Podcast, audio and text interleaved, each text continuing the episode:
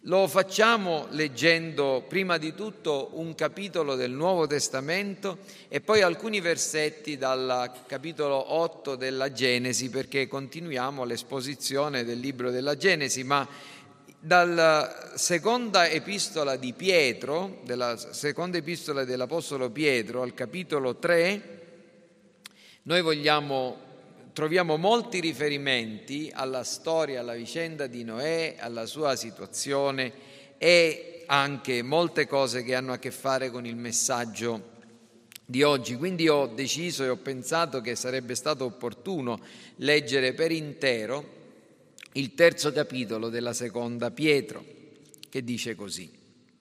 Carissimi, questa è già la seconda lettera che vi scrivo e in entrambe io tengo desta la vostra mente sincera facendo appello alla vostra memoria perché vi ricordiate le parole già dette dai santi profeti e il comandamento del Signore Salvatore trasmessovi dai vostri apostoli.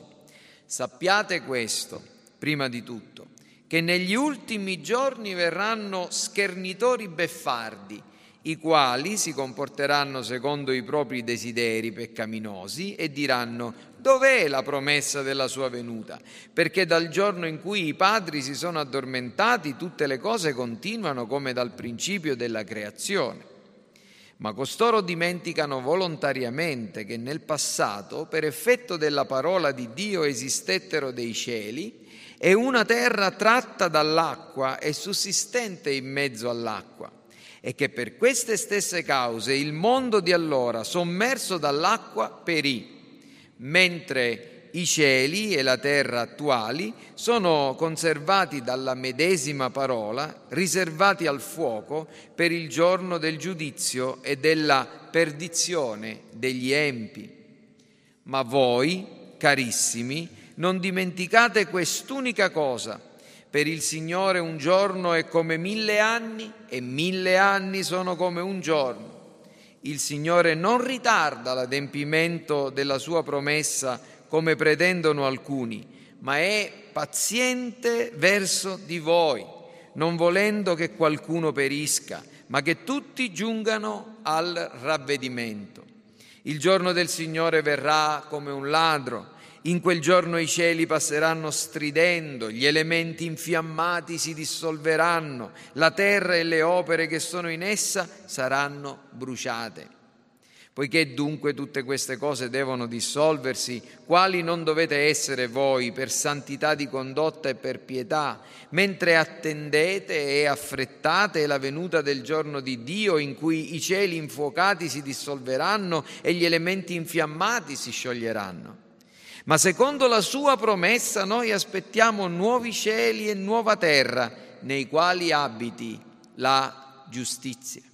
Perciò, carissimi, aspettando queste cose, fate in modo di essere trovati da Lui immacolati e irreprensibili nella pace e considerate che la pazienza del nostro Signore è per la vostra salvezza, come anche il nostro caro fratello Paolo vi ha scritto, secondo la sapienza che gli è stata data. E questo egli fa in tutte le sue lettere, in cui tratta di questi argomenti. In esse ci sono alcune cose difficili a capirsi che gli uomini ignoranti e instabili travisano a loro perdizione, come anche le altre scritture. Voi dunque, carissimi, Sapendo già queste cose, state in guardia per non essere trascinati dall'errore degli scellerati e scadere così dalla vostra fermezza, ma crescete nella grazia e nella conoscenza del nostro Signore e Salvatore Gesù Cristo. A Lui sia la gloria, ora e in eterno. Amen. E poi leggiamo soltanto tre versetti dal capitolo 8 del libro della Genesi, i versetti 20, 21 e 22. Abbiamo visto e seguito Noè eh, uscire dall'arca perché la terra si è eh, asciugata, Dio gli ordina di uscire dall'arca e vediamo che cosa succede all'uscita dall'arca. Noè costruì un altare al Signore. Prese animali puri di ogni specie e uccelli puri di ogni specie e offrì olocausti sull'altare. Il Signore sentì un, odore soave e il Signore disse in cuor suo, io non maledirò più la terra a motivo dell'uomo, poiché il cuore dell'uomo concepisce disegni malvagi fin dall'adolescenza. Non colpirò più ogni essere vivente come ho fatto finché la terra durerà, semina e raccolta, freddo e caldo, estate e inverno, giorno e notte, non cesseranno mai. Il titolo di questo sermone è Perché c'è il male nel mondo? E lo ammetto, è un titolo piuttosto pretenzioso perché non ha un punto di domanda, ma è una affermazione. Infatti, vedete, la presenza nel mondo del male, della violenza, dell'ingiustizia, del peccato, della prevaricazione dei forti sui deboli, delle diseguaglianze, di ogni sorta di crimine e di atrocità e delle indicibili sofferenze che producono lacrime e morti e lutti, è una delle cause eh, del, di molte, molta ribellione da parte di tante persone. Dicono, siccome questo mondo è così com'è, non può essere stato pensato da un Dio che sia giusto, che sia buono, che sia onnipotente, che sia quello che viene detto che egli sia, se c'è davvero un Dio e se questo Dio è buono e se questo Dio è onnipotente, perché il mondo è così com'è. Ora voglio essere chiaro, io non ritengo che l'esistenza e il perdurare della realtà del male sia una ragione sufficiente e neanche una buona ragione per abbandonare l'ipotesi dell'esistenza di Dio, perché se bastasse ciò, eh, un cieco potrebbe negare l'esistenza della luce semplicemente perché non la vede, o un sordo potrebbe dire non esiste il suono semplicemente perché lui non ha le strutture poterlo per, per poterlo percepire. No, non, la, l'esistenza e la presenza del male non è una, eh, diciamo, una, una, una, prova sufficientemente forte per abbandonare li, almeno l'ipotesi della esistenza di Dio. Però sicuramente questa obiezione viene sollevata da persone che molte volte sono oneste, sono persone sensibili, sono persone che che meritano una risposta sensata. E questa risposta, perché il male continua ad essere presente nel mondo, perché c'è il male nel mondo, noi la troviamo nei versetti della Genesi che vi ho appena letto e io spero e, e mi impegnerò a farvelo comprendere, a, far, a mostrarvelo. E infatti magari tra, tra, di noi potrebbe esserci qualcuno che ha questo pensiero, no? c'è il male nel mondo, il mondo è così, e come può esistere un Dio veramente buono se il mondo è così, o magari qualcuno di quelli che, hanno, che stanno ascoltando o che ascolteranno questo sermone nel, nel futuro. Beh, io non vi posso promettere che quello che dirò questa mattina avrà una logica talmente schiacciante che dovrete necessariamente abbandonare le vostre, le vostre obiezioni, ma vi posso dire una cosa, che quello che è il mio impegno questa mattina è quello di darvi la risposta biblica. E davanti alla risposta biblica della, che, che ci rivela perché è presente ancora oggi il male e il peccato e la sofferenza e le lacrime e tutto quello che ho detto, e la morte, nel mondo voi potete, avete soltanto una possibilità, quella di accettarlo o di rifiutarlo. In altri termini, dopo che ascolterete le cose che vi, ho, vi, vi sto per dire, la vostra responsabilità aumenterà.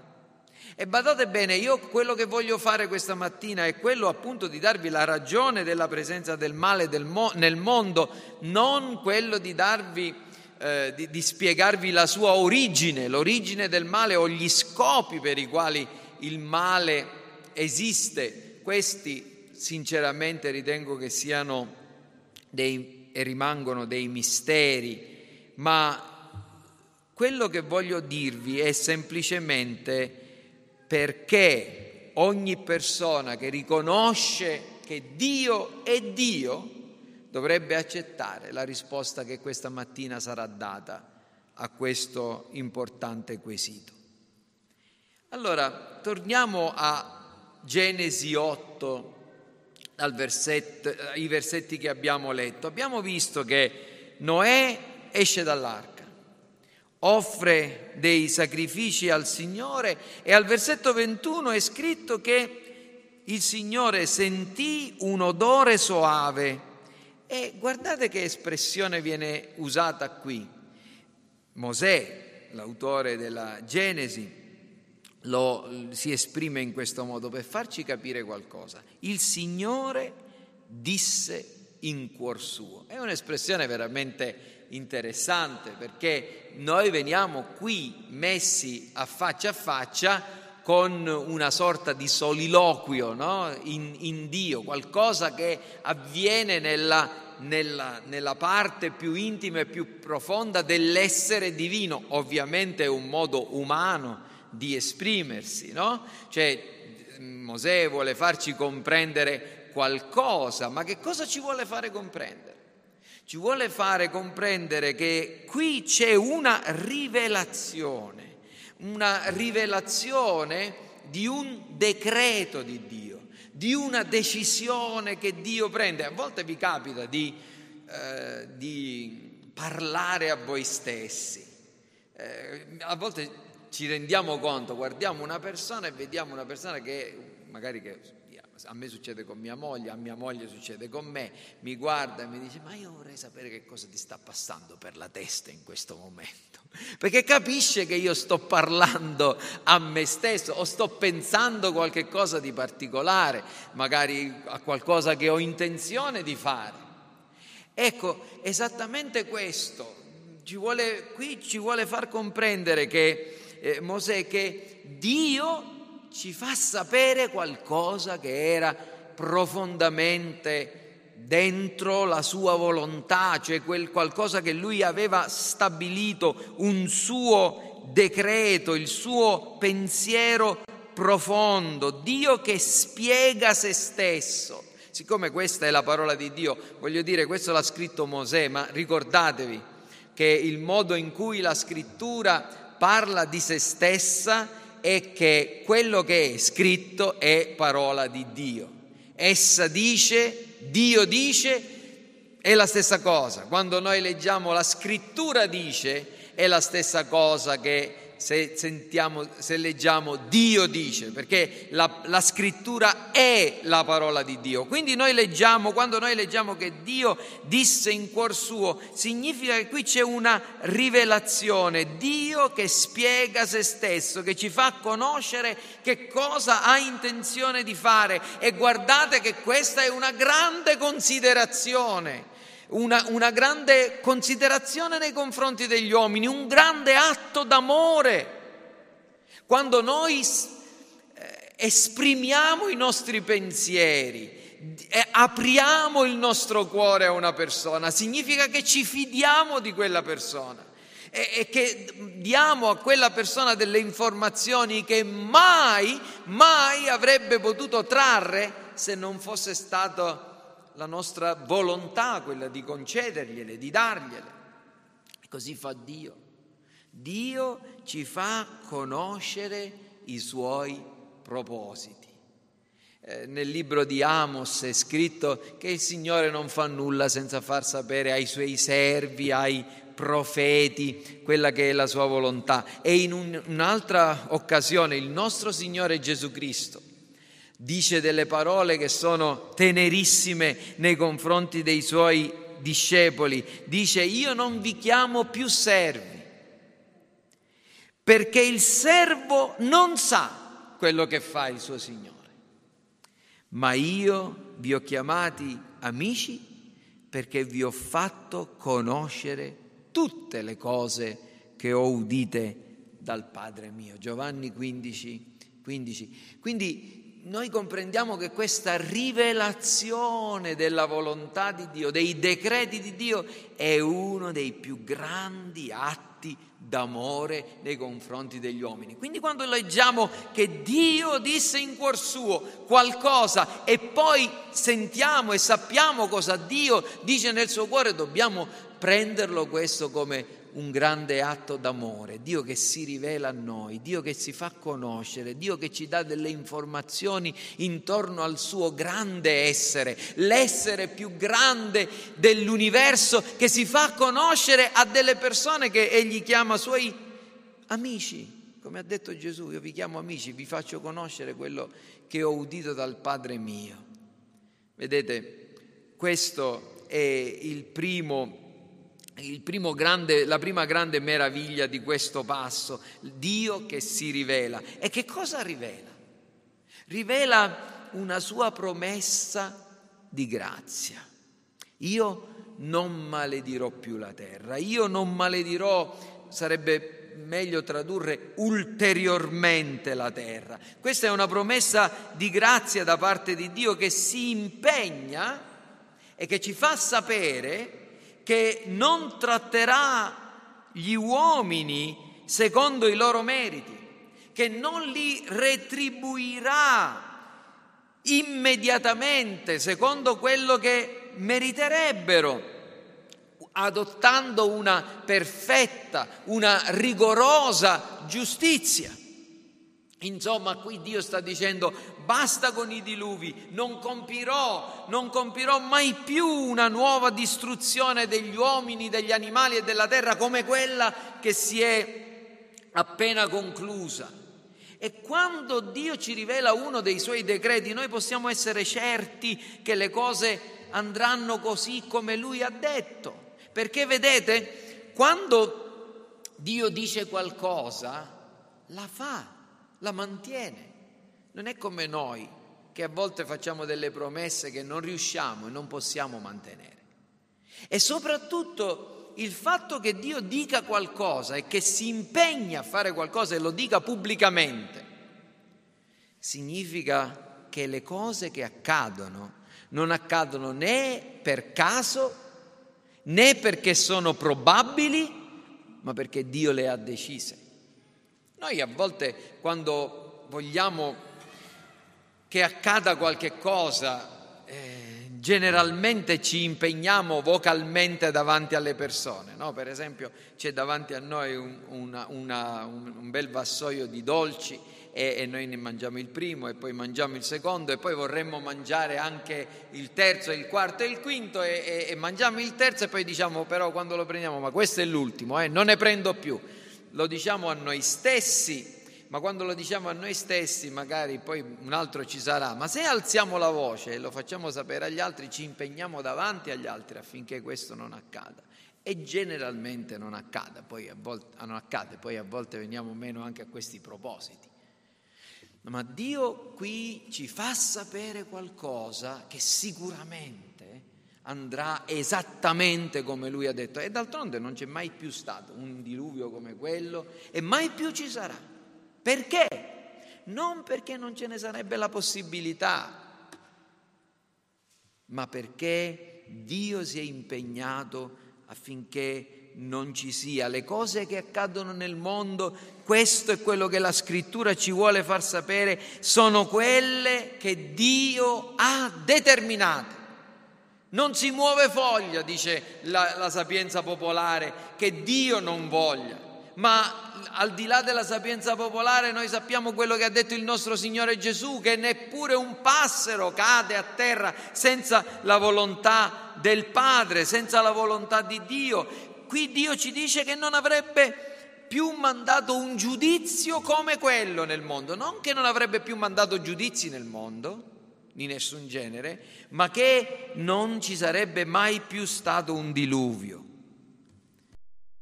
Dovesse trattare secondo i nostri meriti, se Dio ci dovesse trattare secondo le nostre opere, come abbiamo letto nel Salmo 130 all'inizio del culto, se tu, Signore, tieni conto delle colpe, chi può resistere davanti a te? Vedete, Giovanni Calvino, in, commentando questo passo, dice così, se Dio trattasse gli uomini come meritano, tutti i giorni ci vorrebbero dei diluvi per distruggerli. Dio modera i suoi giudizi sia pubblici sia personali, in modo che non di meno l'universo resti nella sua condizione e che la natura mantenga il suo corso. E infatti, e infatti noi vediamo qui che è, questa è la ragione per cui il male continua ad essere presente nel mondo. Dal tempo di Noè fino al nostro tempo, questo è il tempo della tolleranza di Dio. Il tempo della tolleranza. Dio che decide e che ci fa sapere che ha sospeso il giudizio nei confronti degli uomini.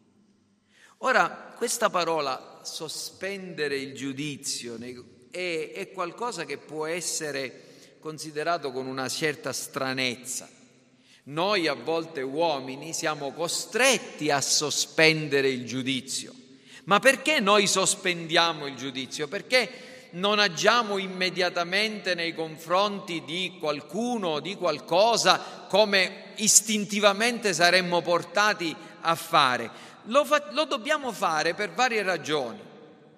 Lo facciamo per esempio per mancanza di conoscenza. Vi siete mai domandati per quale ragione, per esempio, una persona che viene colta eh, o, o, sospettata o, o contro le, la quale ci sono delle forti prove che quella persona potrebbe aver compiuto un reato non viene immediatamente eh, diciamo, condannata e, e, e la sua pena stabilita? No, bisogna accertare i fatti in altri termini, la ignoranza di come sono andati i fatti costringono per un periodo di tempo a sospendere il giudizio.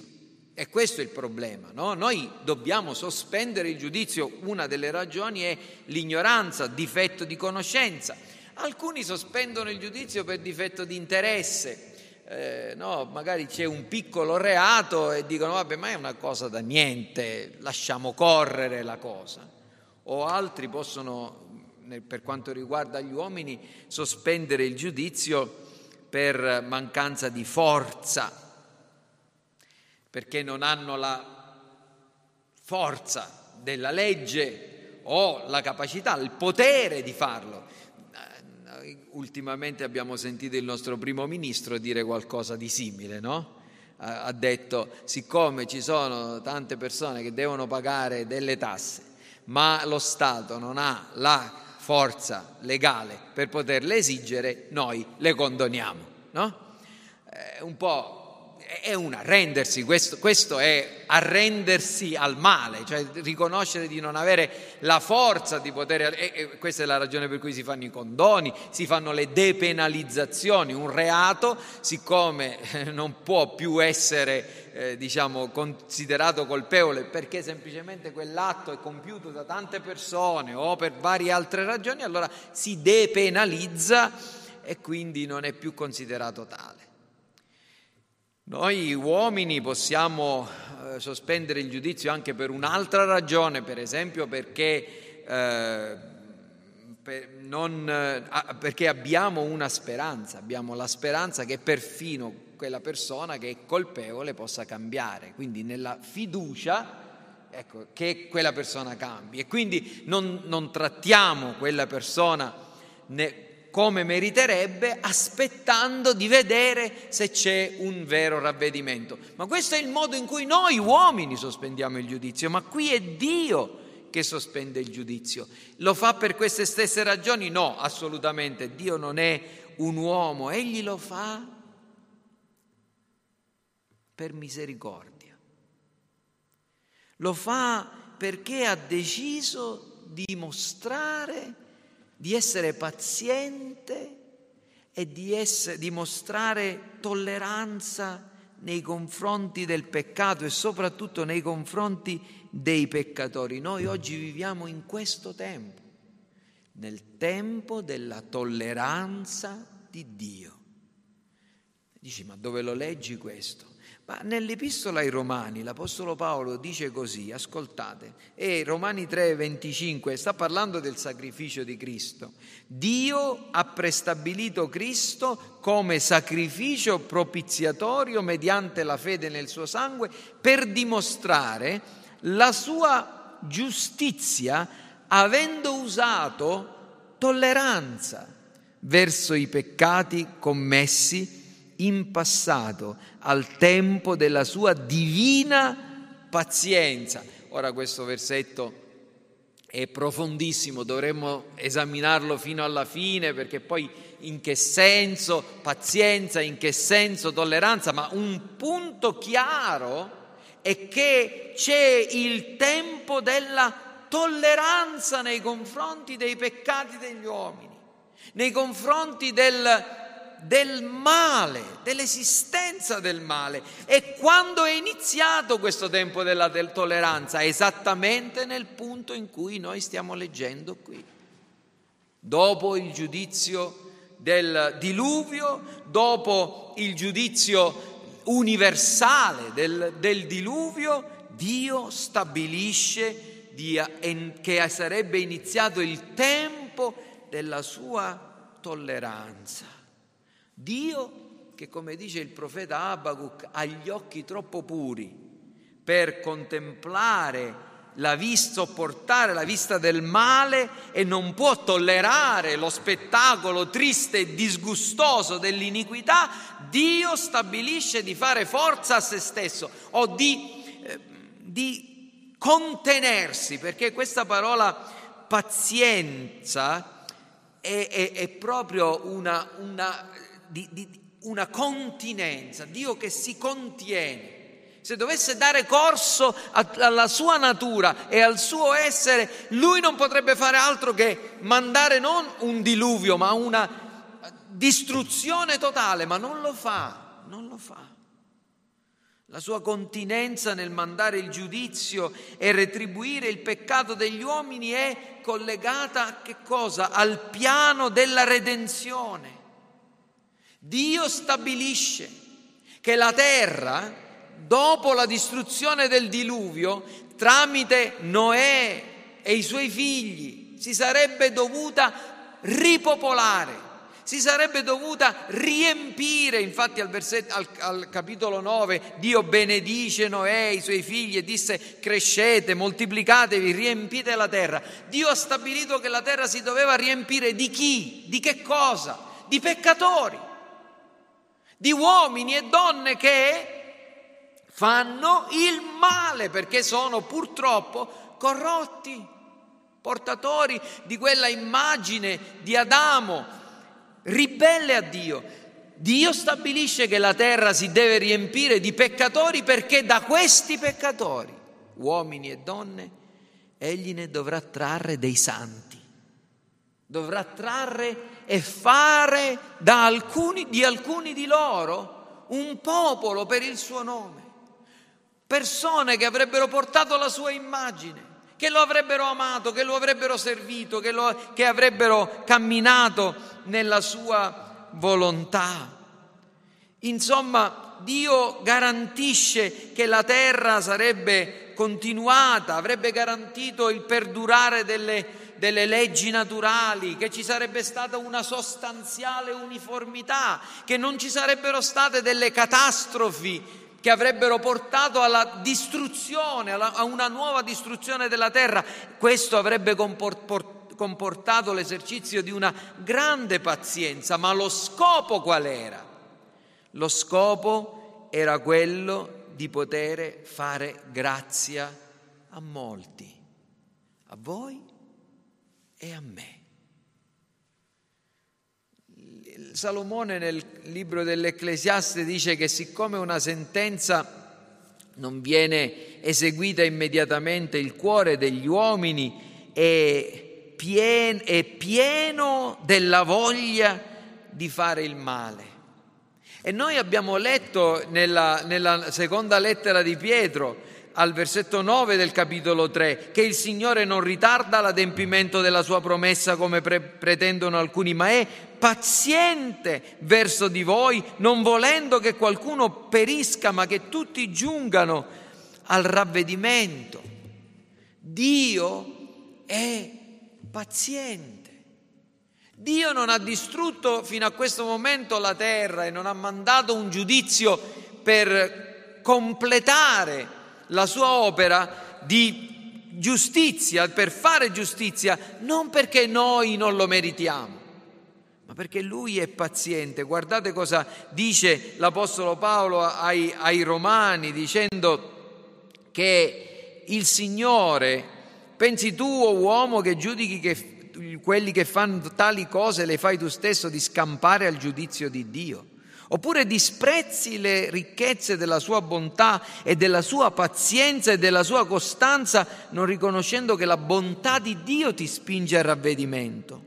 Tu invece con la tua ostinazione e con l'impenitenza del tuo cuore ti accumuli un tesoro d'ira per il giorno dell'ira e della rivelazione del giusto giudizio di Dio, egli renderà a ciascuno secondo le sue opere, vita eterna a quelli che con perseveranza nel fare il bene cercano gloria, onore e immortalità, ma ira e indignazione a quelli che per spirito di contesa, invece di ubbidire alla verità, ubbidiscono all'ingiustizia. Dio mostra questa sua decisione di fare grazia e di avere pazienza. E sembra una decisione contraddittoria. Se avete fatto attenzione, questo versetto 21 riprende quello del eh, il versetto 5 del capitolo 6 della Genesi. Voi siete lettori attenti della scrittura, non avete potuto non farci caso, ma vi ricorderete che quando abbiamo parlato delle cause per le quali Dio ha mandato il giudizio del diluvio, al versetto 5 di Genesi 6 è scritto il Signore vide che la malvagità degli uomini era grande sulla terra e che il loro cuore concepiva soltanto disegni malvagi in ogni tempo. E questa è una delle ragioni per cui il diluvio fu mandato. Adesso al capitolo 8 il Signore sentì un odore soave, il Signore disse in cuor suo io non maledirò più la terra a motivo dell'uomo perché il cuore dell'uomo concepisce disegni malvagi fin dall'adolescenza. Quella che capitolo 6, 5 era la ragione per la quale qui Dio, per, la quale Dio mandava il diluvio, qui sembra essere la ragione per la quale Dio non manderà più il diluvio. Che cos'è? Una contraddizione questa. Insomma, è come se dicesse, visto che l'uomo non cambia, cambia il mio atteggiamento nei confronti degli uomini. Eh, depenalizzo anch'io il, eh, il peccato, non, non, non mi comporto più in questo modo. Questa sarebbe stata la sconfitta di Dio, ma non significa questo. Come si deve intendere questo, questo testo? Dobbiamo tenere presente quello che è detto qui, qualcosa che prima lì non c'era in Genesi 6. Io non maledirò più la terra a motivo dell'uomo, perché l'uomo, perché l'uomo, il cuore dell'uomo concepisce disegni malvagi fin dall'adolescenza. In altri termini, Dio è come se dicesse eh, io non maledirò più la terra, perché sebbene l'uomo continua ad essere quello che è, nonostante ciò che l'uomo è, io voglio attendere. L'uomo fin da quando è in età di formare dei pensieri non pensa altro che male, in ogni parte del suo essere, nell'intelletto, nei sentimenti, nella volontà pensa soltanto del male, ma nonostante l'uomo continuerà a essere così, e lo vedremo perché vedremo che anche tra i figli di Noè ce n'è uno in particolar modo che compie delle abominazioni, Noè stesso.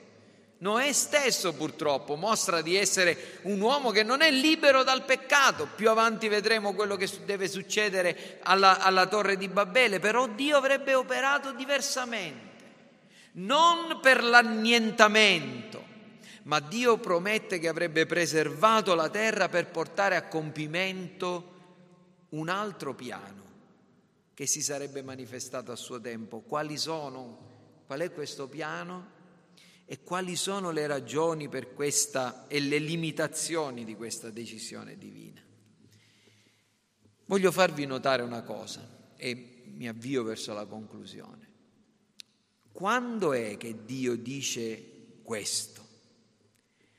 Ve lo faccio vedere. Il Signore sentì un odore soave e disse in cuor suo. L'odore soave che Dio sentì, che quale fu? Beh, quello di carne arrostita, perché Noè aveva offerto dei sacrifici, ma voi pensate che Dio si possa compiacere, Dio, il Dio santo, spirituale, di, del profumo della carne arrosto, degli animali che, che eh, Noè offrì? No, evidentemente Dio fu compiaciuto da quello che quell'atto significava. Dobbiamo notare questo contesto immediato. Noè scende, costruisce un altare, offre dei sacrifici, ma chi è Noè? Noè è il nuovo capostipite dell'umanità, è l'uomo nuovo.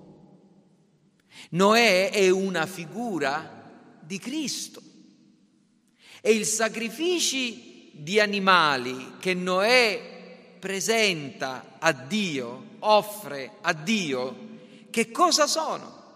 Sono il tipo di quel sacrificio che Cristo offrirà. Vi ricordate come lo ha chiamato Giovanni il Battista quando lo ha visto venire al Giordano per essere battezzato? Ecco l'agnello di Dio che toglie il peccato del mondo. E se leggiamo quello che l'Apostolo Paolo dice a proposito del sacrificio di Cristo, vediamo che usa esattamente il linguaggio impiegato qui da Mosè nella, nella Genesi. In Efesini capitolo 5 al versetto 2 eh, è scritto così, Leggo dal versetto 1, siate dunque imitatori di Dio come figli amati e camminate nell'amore, come anche Cristo ci ha amati e ha dato se stesso per noi in offerta e sacrificio a Dio quale profumo di odore soave. Quindi comprendete che quando qui il Signore sentì un odore soave, qui la ragione per cui il Signore ci fa sapere perché non avrebbe più distrutto la terra, perché non avrebbe mandato un giudizio, era semplicemente perché ci sarebbe stato un momento definito nella storia dell'umanità. La storia dell'umanità sarebbe andata come è andata, con i regni, con le guerre, con, con le uccisioni, con i genocidi, con eh, tutto quello che noi sappiamo.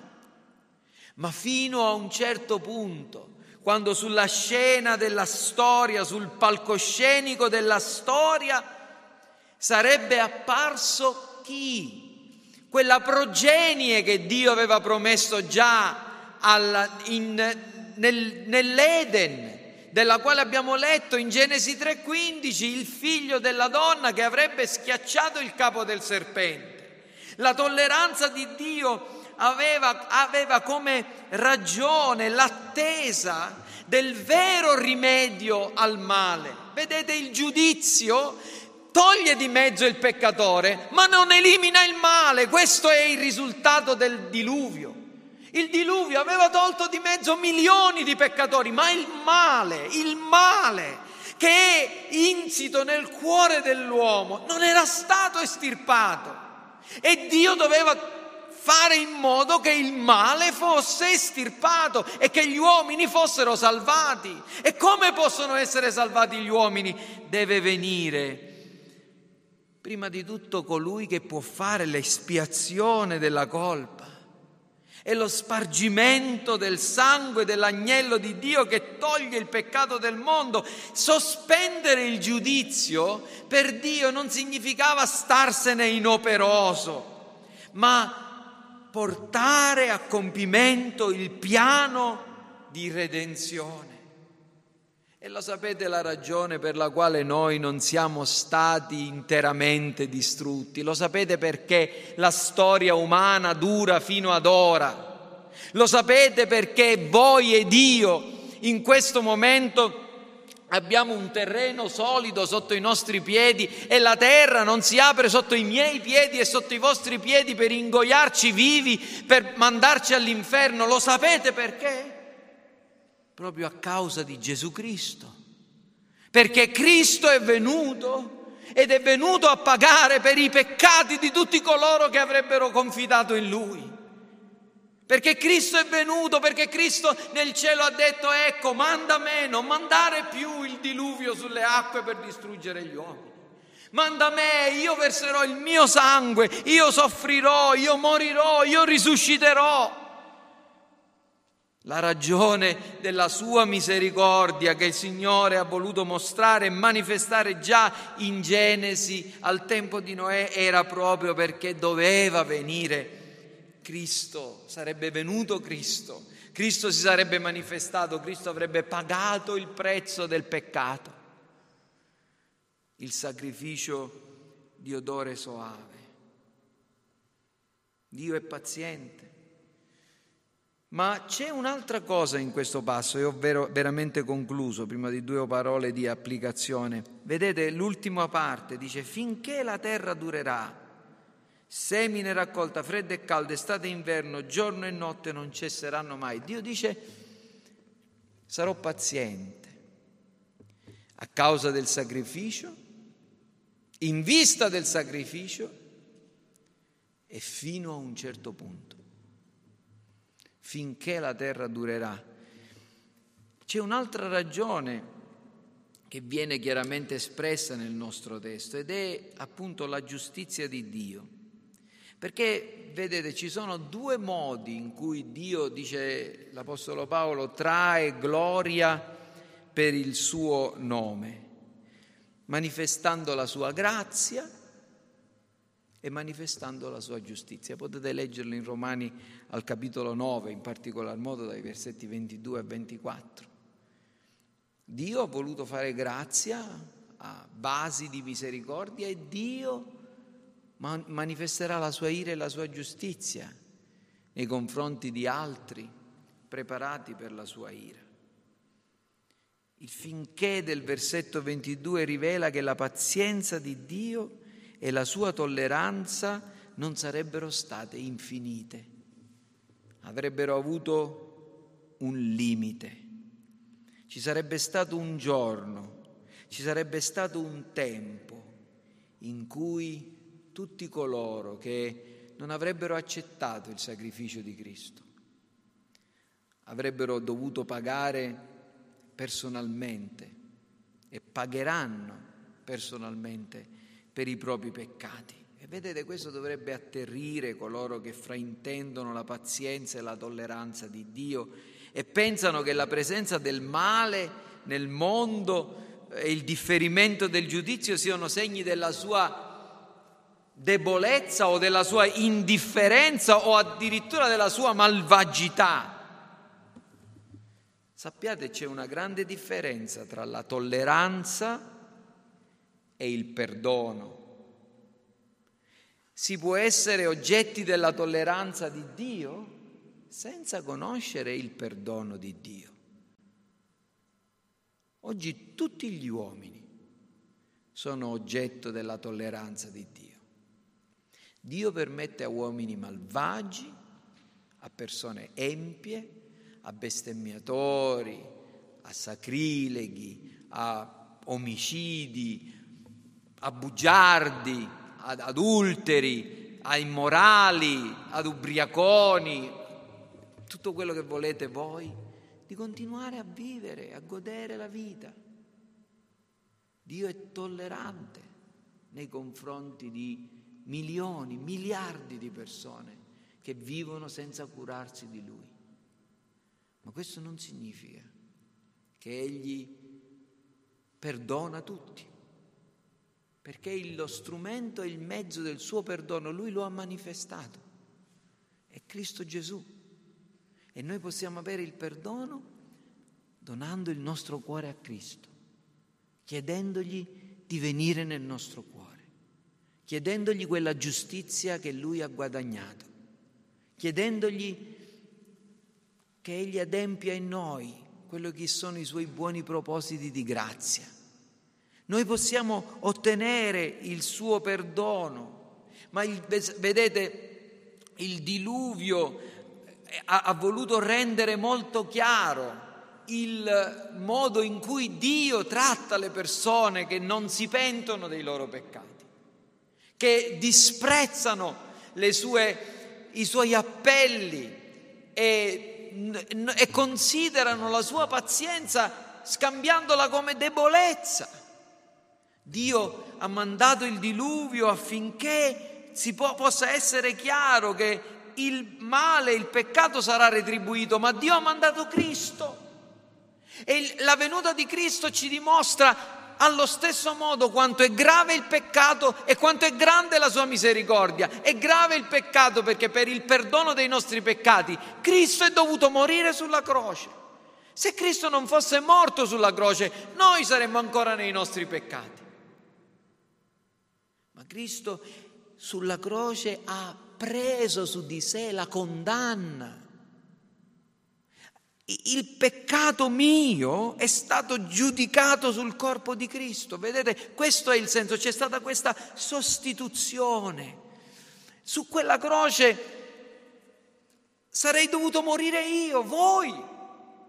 Ma Cristo è morto al posto nostro. Per il mio peccato io avrei meritato mille volte l'inferno, ma Cristo ha sofferto mille, mille volte, mille, mille volte l'inferno per voi e per me.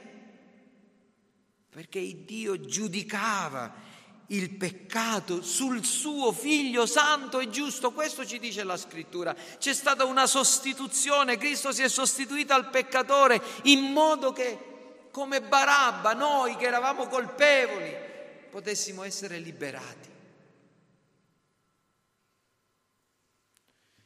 ma ci sarà un tempo in cui il mondo sarà sommerso ancora una volta e questa volta, come dice Pietro, non dall'acqua, ma dal fuoco. E per chi rimane impenitente non c'è altro che un fuoco, l'ardore di un fuoco, dice lo scrittore agli ebrei, che divorerà i ribelli.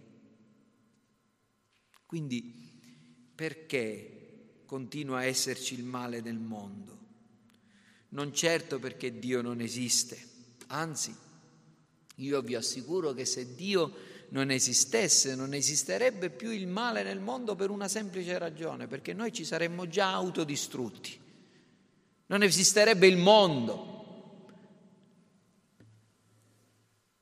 Il, ma- il male nel mondo esiste non perché Dio è indifferente o impotente nei confronti del male, ma perché è stato questo il modo in cui il Signore ha voluto che si formasse un popolo per il suo nome, peccatori come noi, nati peccatori, ma che a un certo punto della loro vita hanno compreso il messaggio del Vangelo, lo hanno accettato, lo hanno ricevuto, hanno creduto sono stati trasformati, sono stati rinnovati e sono stati in una certa misura cambiati. La nostra vita non è più come quella di prima. il male è stato sconfitto con il bene e sarà definitivamente distrutto. Già una parte del male è stato distrutto alla croce. Nella, alla croce del Golgota è stato distrutto e giudicato per sempre il male dei figli di Dio. L'ha portato Gesù Cristo. Vedete, quando Dio guarda a coloro che hanno fede nel suo figlio, non li vede più come dei peccatori. Sapete come l'Apostolo Paolo si rivolgeva ai, ai credenti che si trovavano a Corinto, ad Efeso, ai santi che sono a Corinto, ai santi che sono ad Efeso, ai santi che sono a Colosse. Se noi ricevessimo una lettera oggi da parte dell'Apostolo Paolo, sì, voi ed io sarebbe ai santi che sono a Caltanissetta. Perché siamo santi davvero? Nessuno di noi ha l'aureola, ma siamo santi agli occhi di Dio. Dio guardando a noi non vede alcuna iniquità, non perché siamo senza peccato, ma perché i nostri peccati sono stati lavati, sono stati pagati, sono stati tolti in virtù del sangue di Cristo. I peccati sono stati pagati al Golgota, quelli dei, dei credenti, e saranno pagati dalle persone che lo commettono definitivamente nel giudizio eterno, nel giudizio, nel giudizio finale e all'inferno. Il male è stato sconfitto con il bene e sarà definitivamente distrutto con il giudizio eterno e l'inferno. Oggi si parla tanto di tolleranza, l'intolleranza viene considerato il più grande peccato del nostro tempo. I cristiani spesso sono considerati come delle persone intolleranti perché sono troppo inclini al giudizio, che dicono questo non si fa, questo è peccato, questo è sbagliato, questo è contro la legge di Dio. Noi dobbiamo imparare ad essere tolleranti come Dio lo è, non indifferenti al peccato ma pazienti. Noi viviamo nel tempo della tolleranza di Dio, ma siamo quelle persone che dobbiamo dire agli uomini di non abusare della pazienza divina. E i peccati saranno giudicati, solo in due luoghi sono giudicati, come ho detto, al Calvario e all'inferno. Scegliete oggi.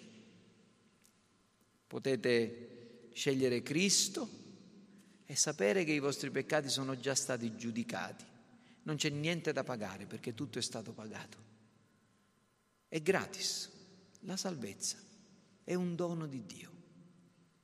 Oppure potete scegliere di rimanere nella vostra incredulità, nella vostra impenitenza, approfittare del tempo e della pazienza di Dio per ancora 10, 20, 30, 50 o 100 anni ma un giorno il conto vi sarà ripresentato. E in quel giorno, voi che avete ascoltato le parole che ho, ho pronunciato questa mattina, non ci sarà una scusante. Che tu sia piccolo, che abbia 5, 6, 4, 8, 10 o 80 e più anni, non c'è scusante. Perché questa mattina io ti offro il perdono da parte di Dio. Gesù ti dice vieni a me, io ho pagato per te e ti do la mia giustizia, te la regalo. Se vuoi perseverare nella tua incredulità, pagherai personalmente e sarà un prezzo troppo alto. Andiamo a Cristo per ottenere misericordia, perché Egli è qui in mezzo a noi per fare misericordia. Egli è venuto per essere l'agnello di Dio Egli ha tolto il peccato del mondo ed Egli ci chiama a sé. Dio è paziente, non lo sarà per sempre.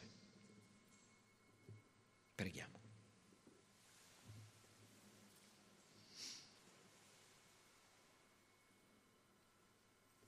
Signore Padre nostro,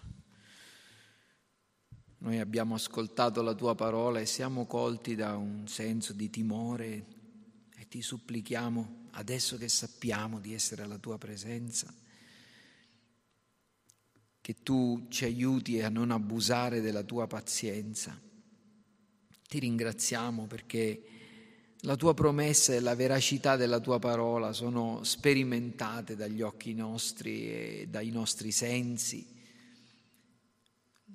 La primavera sta per iniziare, l'estate e il caldo eh, delle giornate ancora una volta prenderà il posto del freddo di questo inverno. Siamo certi che pure questo giudizio della pandemia passerà, ma ti preghiamo che noi non siamo tra quelli che abusano della tua pazienza e che, o oh Signore, riconoscendo che dai tempi di Noè tu hai promesso che il mondo sarebbe andato avanti, ma che nel frattempo avresti portato avanti il tuo piano di redenzione, noi ti ringraziamo per Cristo Gesù, colui che ha pagato il prezzo del nostro riscatto e ti chiediamo che il nostro cuore possa essere attaccato a Lui, che è la nostra giustizia, che è la nostra speranza, che è la nostra redenzione, che è la nostra salvezza. E vogliamo smettere di riporre la nostra fiducia in noi stessi o in riti religiosi che nulla possono fare ma occupandoci e impegnandoci, oh Signore, ad ascoltare la tua voce, vogliamo seguire la tua volontà. Ti chiediamo perciò che tu sia davvero la nostra guida, il nostro pastore in questo mondo. Te lo chiediamo nel nome di Cristo. Amen.